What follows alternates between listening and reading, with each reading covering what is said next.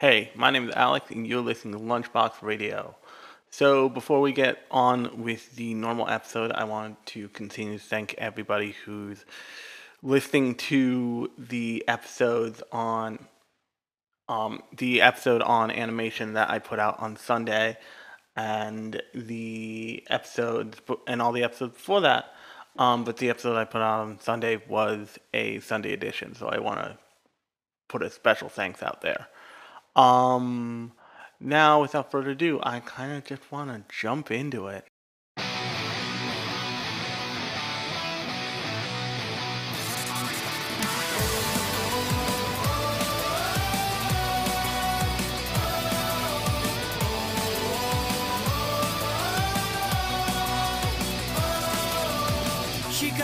光見つけた空白の時間迷い込んだ宙づりの世界信じられる答え探し求めてよたださまよって夜の隙間逃げらないよそ見せたら暇もない。受けた傷跡さえ勝手に静寂切り裂いてく。誰も彼も出てはライブ。守るだけじゃ can't survive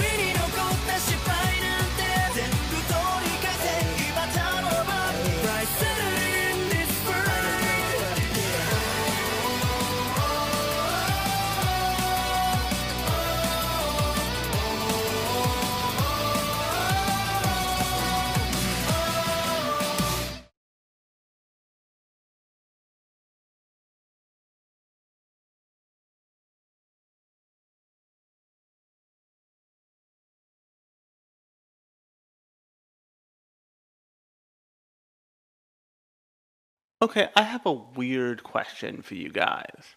How do you validate someone being an asshole in a show? How do you make a story service the idea that you should be okay with the main character being a complete and utter shitbag?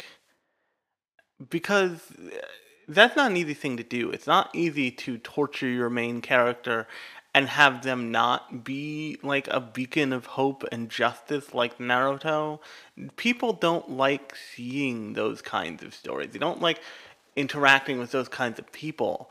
Even if life has shat on them and dragged them through the mud for seemingly no reason, nothing they've done at least you still want a main character to be a good person or to feel like they're a good person.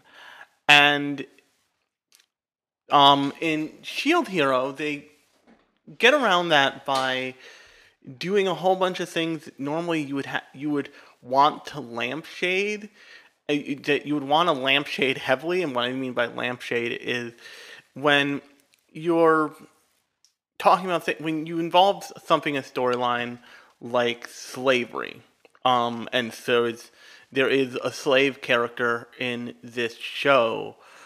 The thing that you need to remember is that most people's most people's idea of slavery is highly negative as it should be. Slavery is bad. But if you're going to write something about that what lots of people will do is they'll say we know this is bad but and that's what's called lampshading. It's it's acknowledging the negative connotations of whatever story element you're trying to pull. And often you're trying to pull off in your main storyline of whatever it could be a book movie tv anime anything. And oftentimes it doesn't it doesn't work out real well. Like you still have a nasty feeling whenever you're watching the show because you know that thing's in it. Um, but I I'm of the opinion that lampshading works best when it's less of a we know this is wrong and more of a everybody knows this is wrong. Fuck them. We we doing it. And what I mean by that is it, the slavery conversation in Shield Hero in Rising of a Shield Hero is really it's a force it's the it's the show's way of forcing Naofumi to be together with another person who story wise cannot betray him so she won't and that's um Raphtalia. We'll get to her in a second.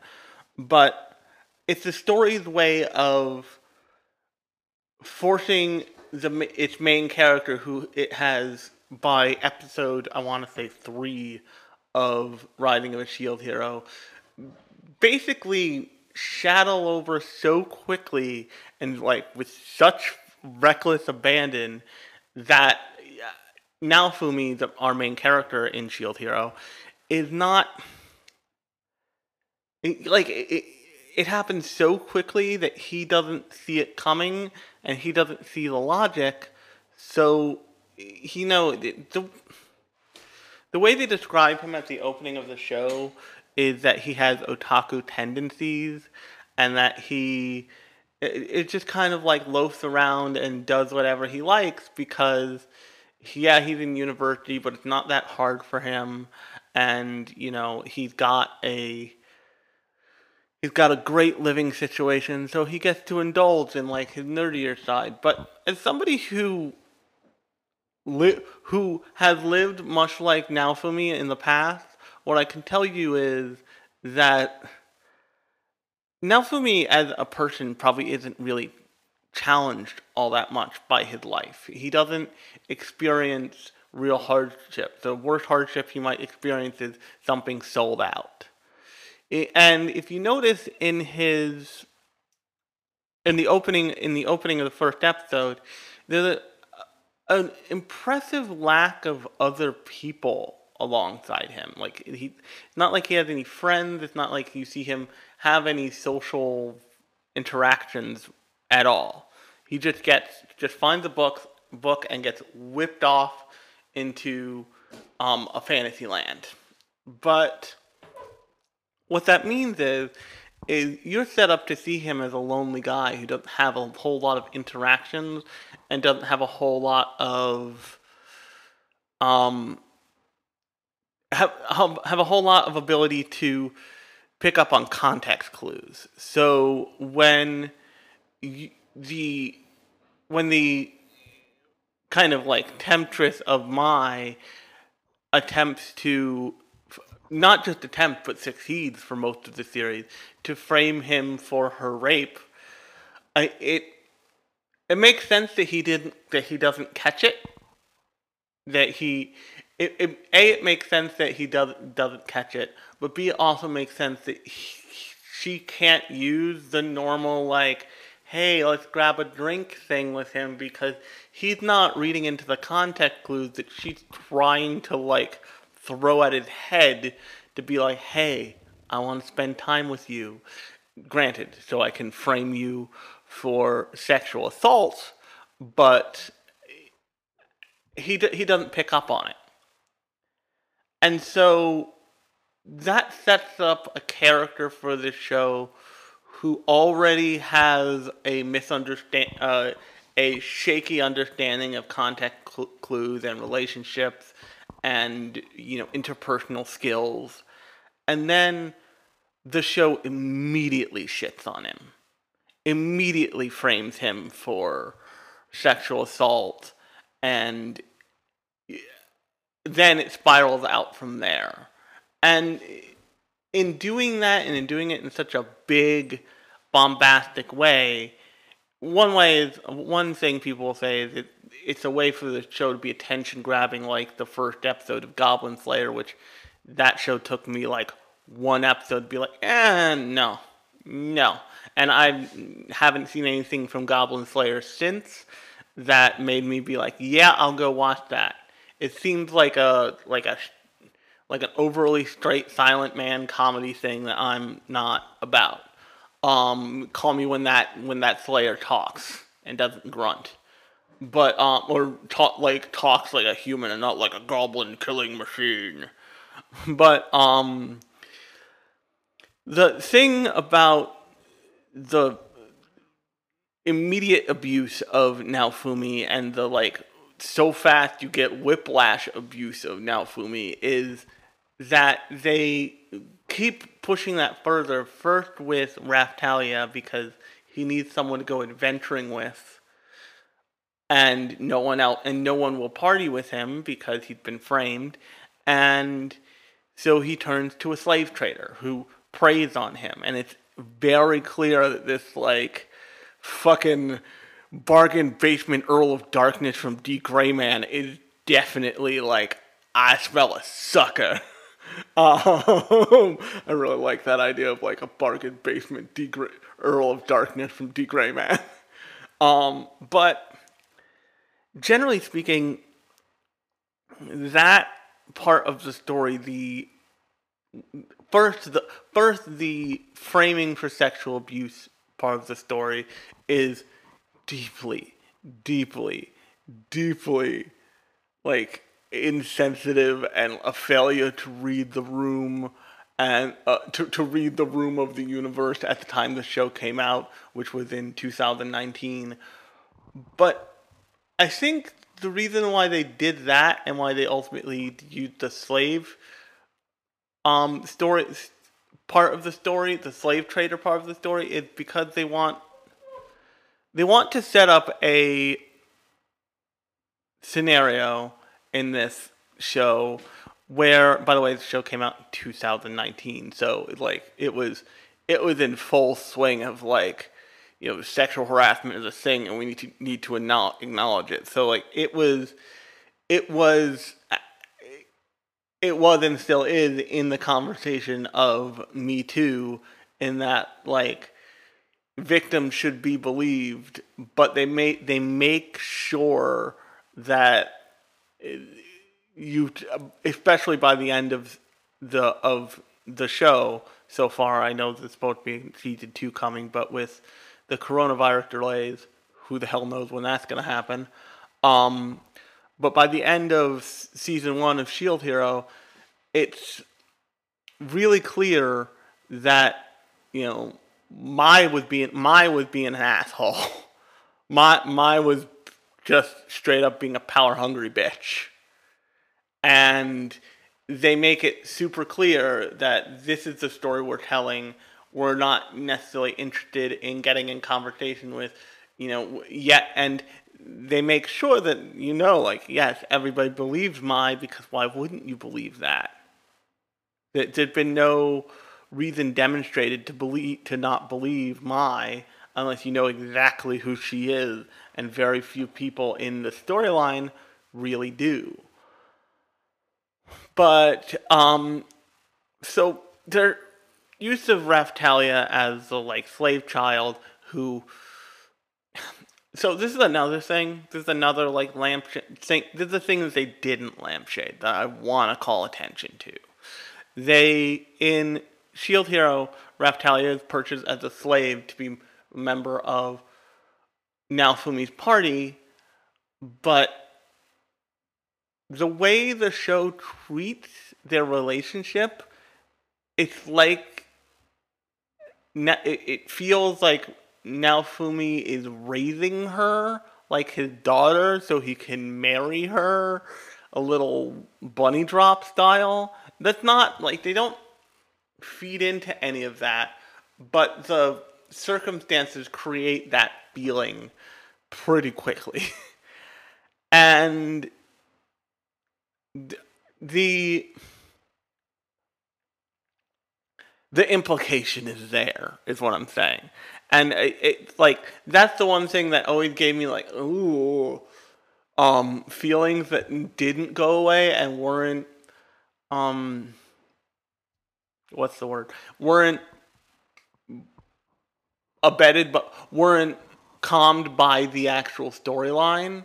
But the device of having a slave who can't betray you somebody of having a person in your party a, a person who will stand next to you who literally in no way humanly possible can betray you because once they do they die gives Naofumi a safe relationship.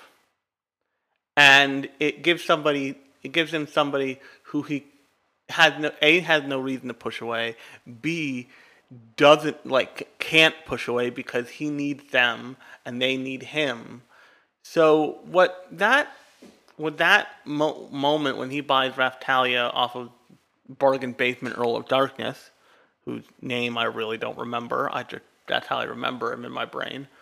Um, sets up a path to him becoming okay with everything, with all the bullshit life has thrown at that this show has thrown at him, and probably life has thrown at him because when you see him in the first episode before he gets with the before he gets um truck cooned be a book is what I would say.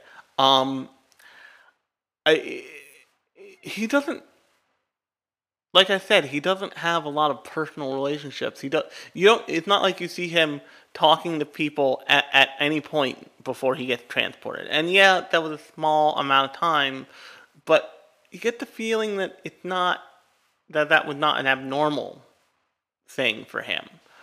Um, and he, so throughout the show,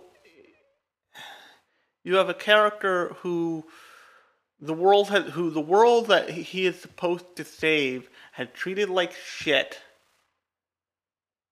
for a large part of the show, and you have people who treat him like shit because of things he'd never done that that he'd never done that previous shield heroes have done.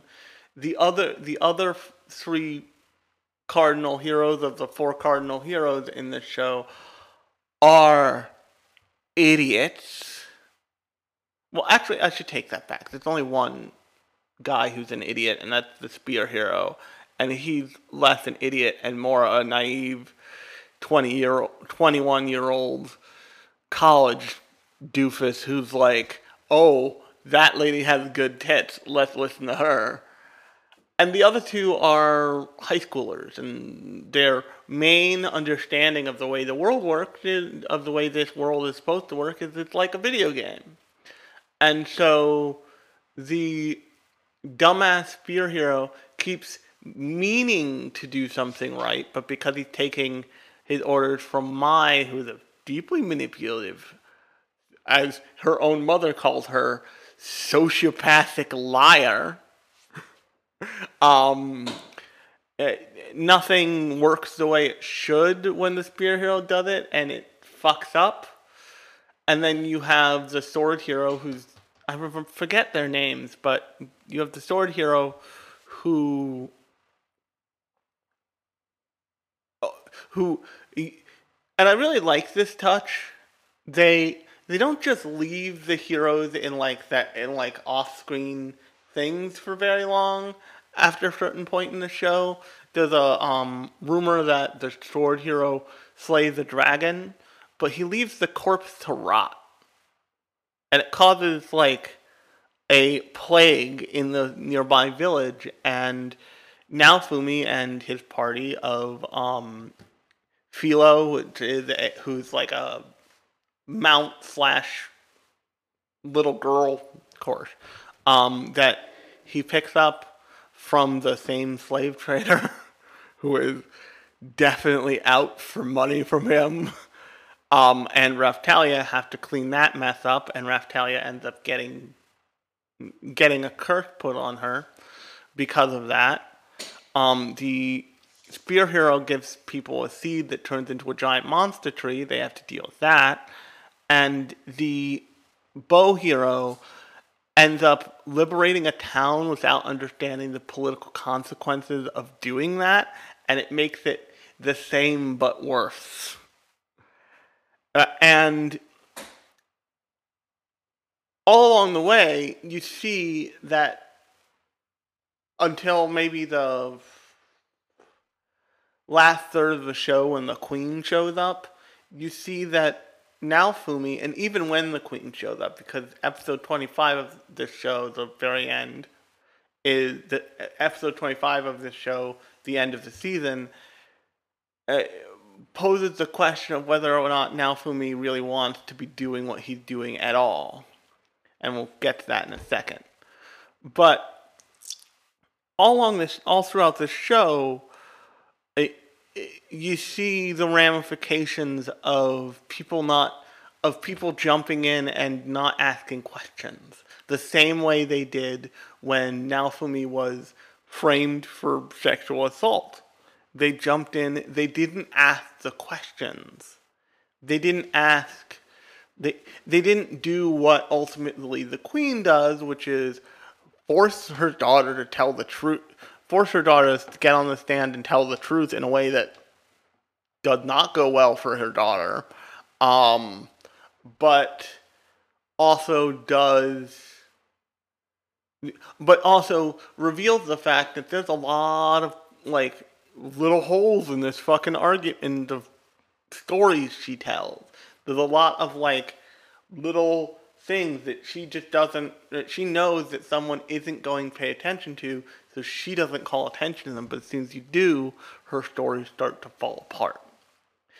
The result is everybody realizes that like, oh, the shield hero is actually an okay dude, and the shield hero, as Naofumi, kind of he's still standoffish, but he's by that point in the show has grown enough to be like, it's not everybody's fault that Mai is a lying asshole.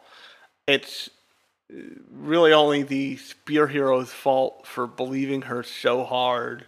The shield, the um, sword hero, and the bow hero were both already coming around to the side of like maybe this guy in a deplorable dirtbag. Maybe he had some ideas.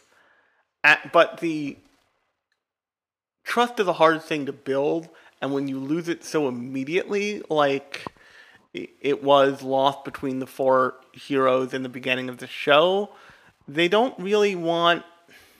to- None of them has a incentive really to rebuild it. So when the queen basically cons them into the same room and is like, okay, sit here and talk and like share your secrets and shit. None of them want to do it. Be- not only because they don't trust Naofumi, but because they don't trust each other. Because Naofumi, up till the up till that point in the show, has been fixing all of their fuck ups and like being like, "Hey, dude, clean up the dead body of a giant dragon you kill, or else it will rot and cause poison to seep into the world around it. And so the bow hero like, You're a moron. And then Naofumi would immediately turn around and go, And stop liberating towns that you don't know that they have a better government to turn to. Because that didn't go well. And now the bow hero is made to look like an idiot. And everybody uh, generally accepts that the spear hero is a moron because he is. And granted, none of these people have like any special place in hell for each other, but they all don't trust each other. And eh, because Naofumi was kind of thrust into being untrustworthy by the story immediately, you you see his point of view and they show they show you that like he didn't do anything wrong. He only he, he, the only thing that he the only thing that he does is help the only thing that he does is begrudgingly help people and he talks down to people because they literally aren't asking the questions they need to ask. Like when he saves the town from the killer tree monster. He's like, "Did you did you wonder about this magical seed that you have all these legends about that is bad?" Because in the villagers were like, "No, uh, uh, one of the cardinal heroes brought it for us. The the spear hero brought it to us. We thought it would help." And he's like, "What you?" You have scrolls in a library that say this thing is evil. Why would you put it in the ground and water it? And it, it he comes off like somebody who he comes off in a real way, and I think this is probably a credit to not only the author Anako Usagi, but also um, Takao Abdo, the director. He comes off as somebody who has a reason to talk down to people and but also the only reason he is thinking about things in that way is because he has gone through all the bad shit as a result of not doing that. Um, so, for example, most of the way you know kids learn stuff is by doing and fucking up. And uh, this is an extreme example, but nobody knew that fire would burn you until somebody touched fire. Maybe we, maybe they had an inkling like I bet something bad happens to me because it happened. Something bad happened to everything else, but some at some point in history, someone touched fire and everybody was, and they were like, "Oh, that was a bad idea. Maybe we should not do this anymore. Maybe we should teach everybody don't touch the fire." And in Naofumi's case, he learned not to touch the fire by touching the fire, like an idiot and but everybody else around him is like has never seen fire and only thinks it's a warm glowy thing. Does that make any sense? And so this show sets up uh, shield hero sets up the idea that now Naofumi has gained like actual experience going through the world going through the, the, the kingdom and not by just allowing himself to sit cloistered as one of the four cardinal heroes and just be just be what he j- instead of just going out and actually adventuring you get you get the understanding that the four that the other three heroes are going around with these big groups of other adventurers who are helping them. They're getting the best of everything at all times.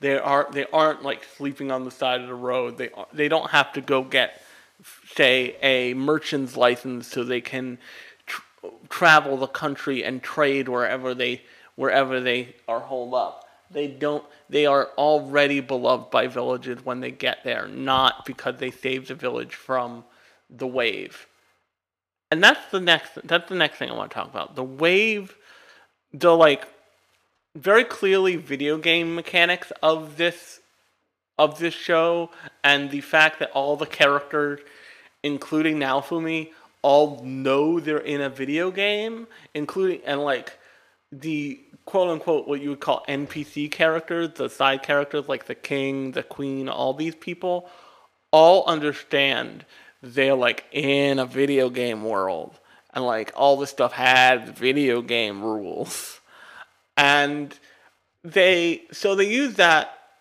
at first it's like a fun joke that the show is in on is in on itself. And knows it's a trapped in the game anime without the like game without the without you seeing the game.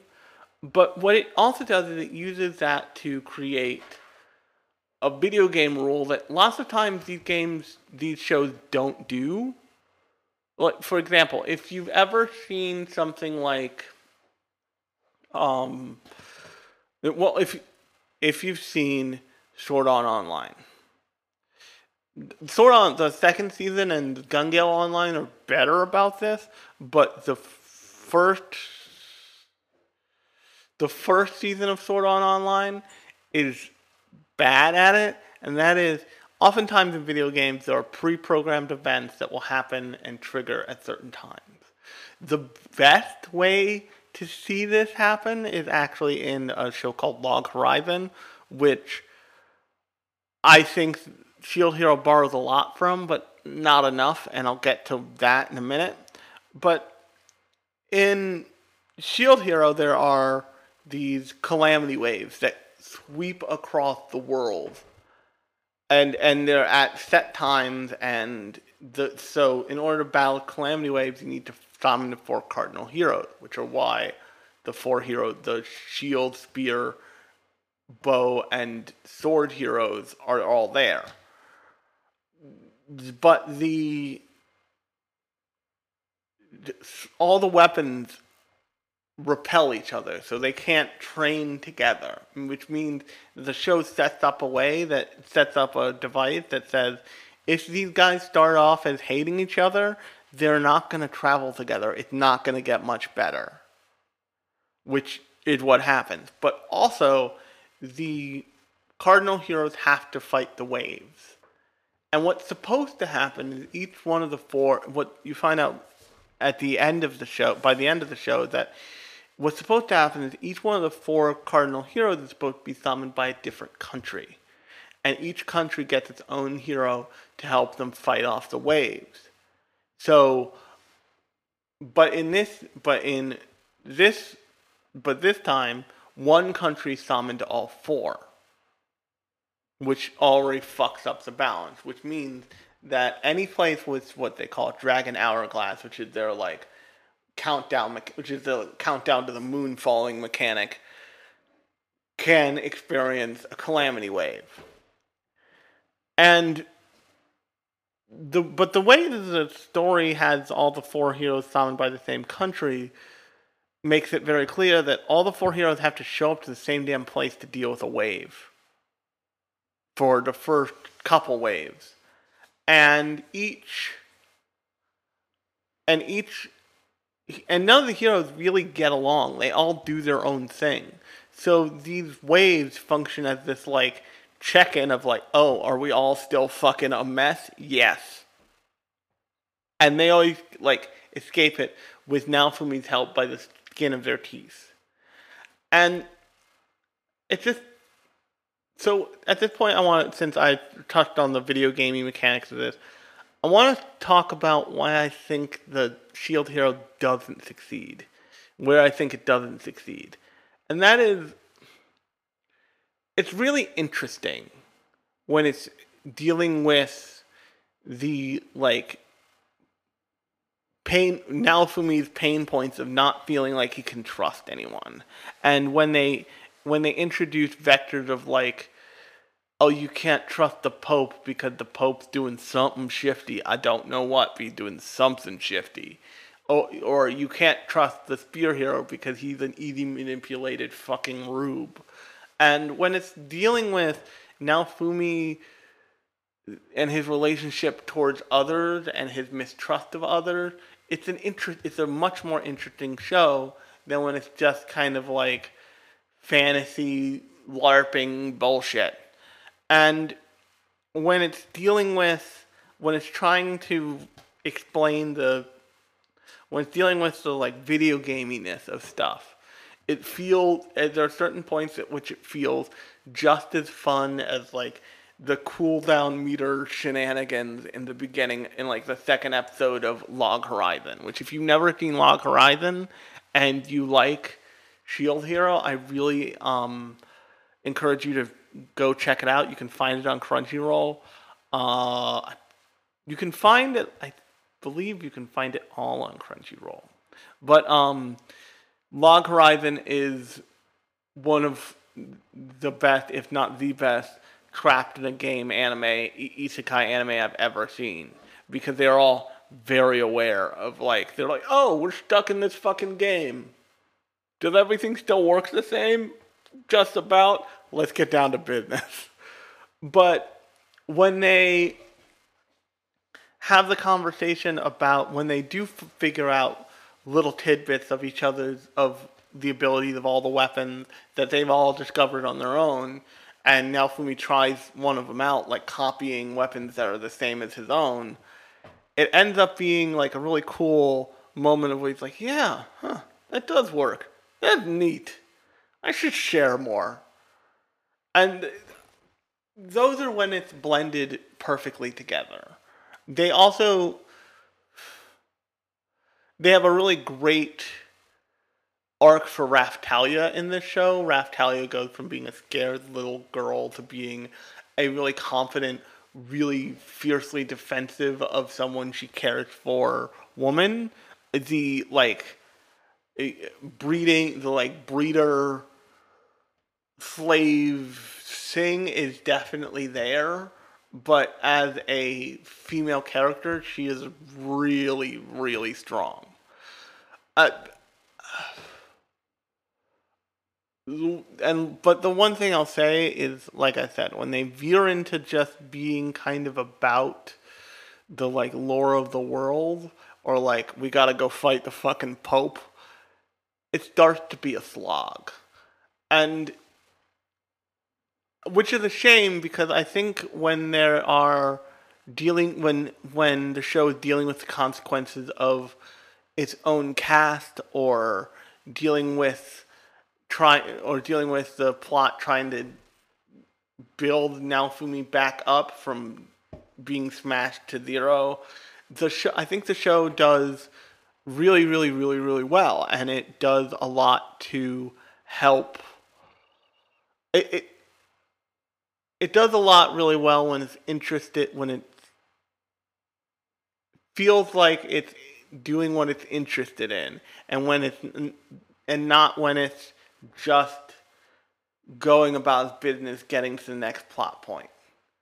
And um, case in point, what I would say about the show is that it doesn't really have any filler, which is good because it's only 25 episodes, but you know, 25 episode long seasons can have filler, trust me. Um, but it it has points that feel like filler, that feel pointless, that feel like the writing could have been tighter.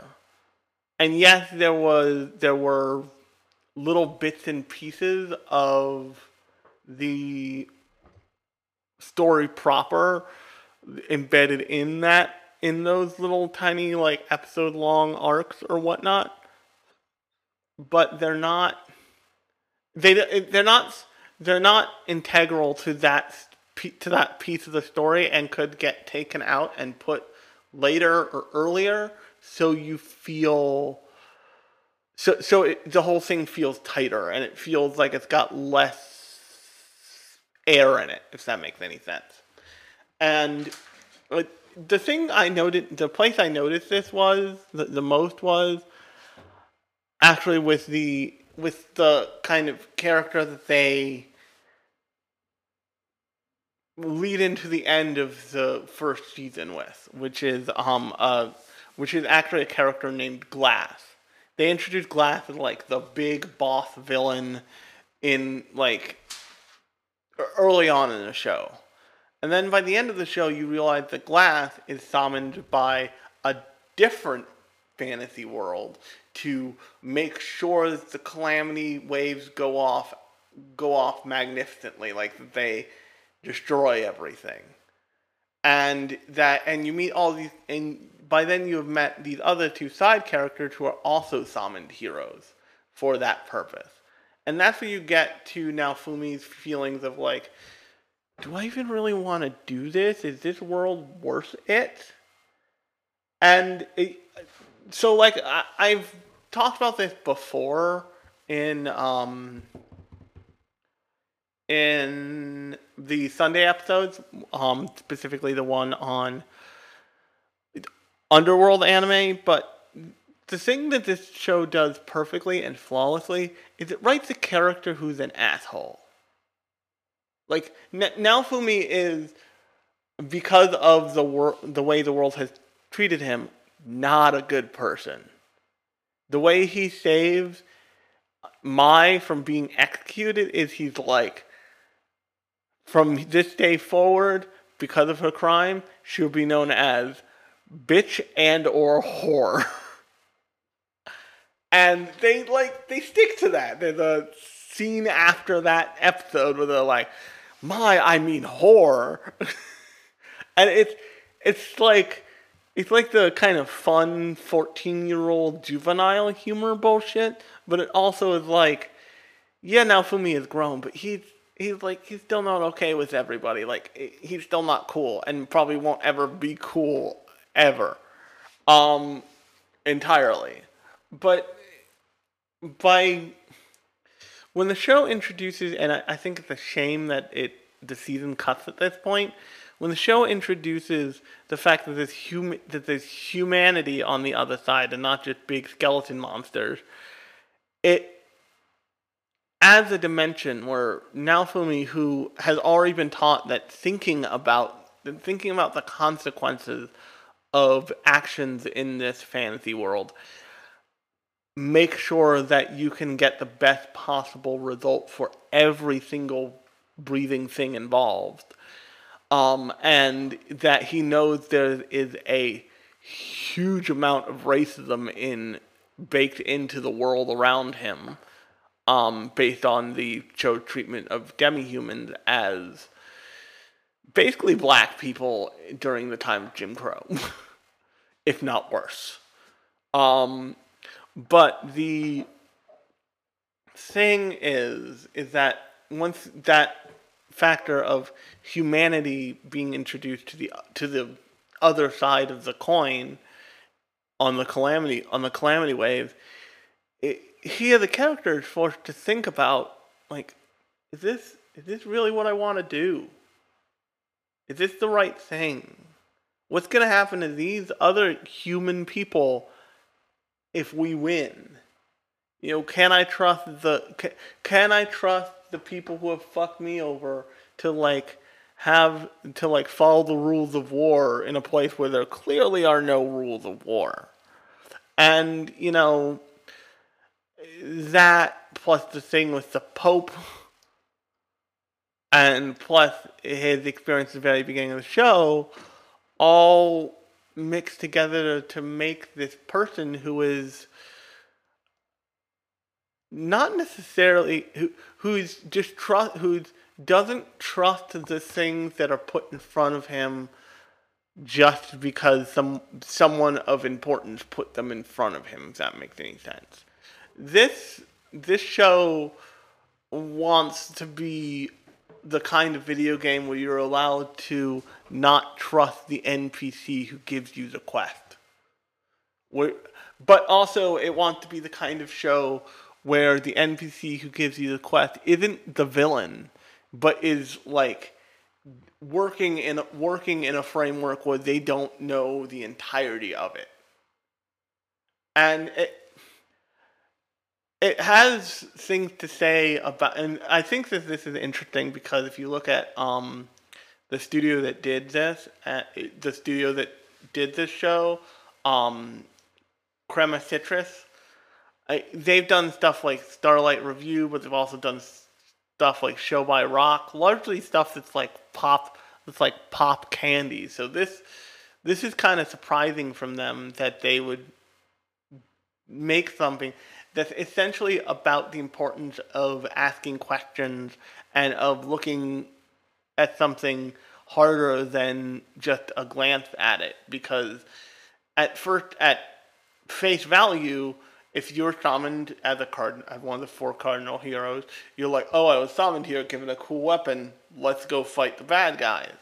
But the beginning of the show and all the stuff that the show lampshade is really just there to break one of those cardinal heroes out of that cycle and put him on his own trajectory without the other three because they this show wants to a certain extent to uh, to almost the entirety extent to be about you know a hero who asks questions a hero who doesn't just blindly go do the, go do what's in front of him. Uh, it wants so I'm playing the I'm playing the new Naruto Ninja Storm. Well, not the new Naruto Ninja Storm Four game, and first off, Naruto is a lot. Naruto has always been a lot, but Naruto is a lot. but I and I've experienced the like final part of Naruto as a show, but I always forget this. Naruto as a show is so much about people fucking up before the main characters are ever even born. People like it it goes back to like the second Hokage being a racist Trump-esque asshole and like the first Hokage just having a freaking argument with his best friend that escalates into a newborn being implanted with a evil fox spirit d- decades later. And it it introduces this idea of like by the end of Naruto you see all the ramifications of all these people who could have just been like you know what if I just who didn't ask the question of what if I just you know sat down we poured some tea and you know Hashirama and Madara just had a like a friendly conversation. like everyone was like, "We're gonna seal this room so you can't use chakra. Don't come out, and you're not allowed out until you work this shit out." I, in Shield Hero, Naofumi seems much more interested in seeing how everything can work together than just blindly taking the directives that's given to him. And it, it's it, it got a little bit of a Jesus complex thing with him in the show eventually, but it's clear that he's the only one who's asking these questions out of the four important people in the room. He's the one who's like, ah, what's the bad guys are just doing what they're told for some end and they don't really and they're being lied to like what does this mean and i i just i i find it i find it interesting that there's a show that wants to use a like a shonen power creep formula and b a isekai show to uh, an isekai show format to be about teaching somebody that they should ask questions and te- and teaching a greater world that they should question what they're seeing and not just trust that the people in power know what they're doing because as everyone in the world right now knows the people in power usually are the last people who know what they're doing and it just it, it's an interesting I'm don't get me wrong. I'm not saying that like this show is beyond reproach and without fault, but I, I think that it's an interesting character like way to treat your character and way to create a character arc that is unique that is not unique but different from a lot of other um, isekai shows. So, on that note, uh, if you like this episode, you can follow. You can subscribe to the podcast on whatever app you're using to listen to this episode on right now. If you would leave a five star review in iTunes or whatever podcast app you're using, that would be great. It really helps the show. I have been Alex, and you've been listening to Lunchbox Radio. And until next time, I'll talk to you on Sunday.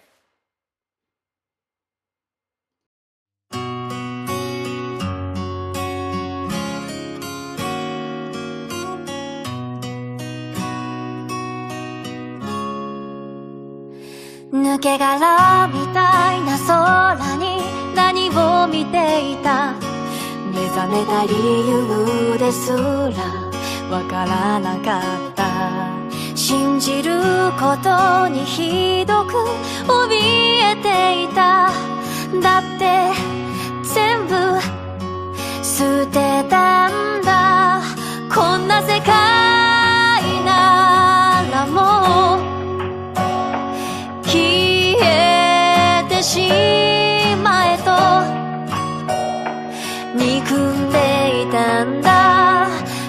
り裂けそうだよ。信じても。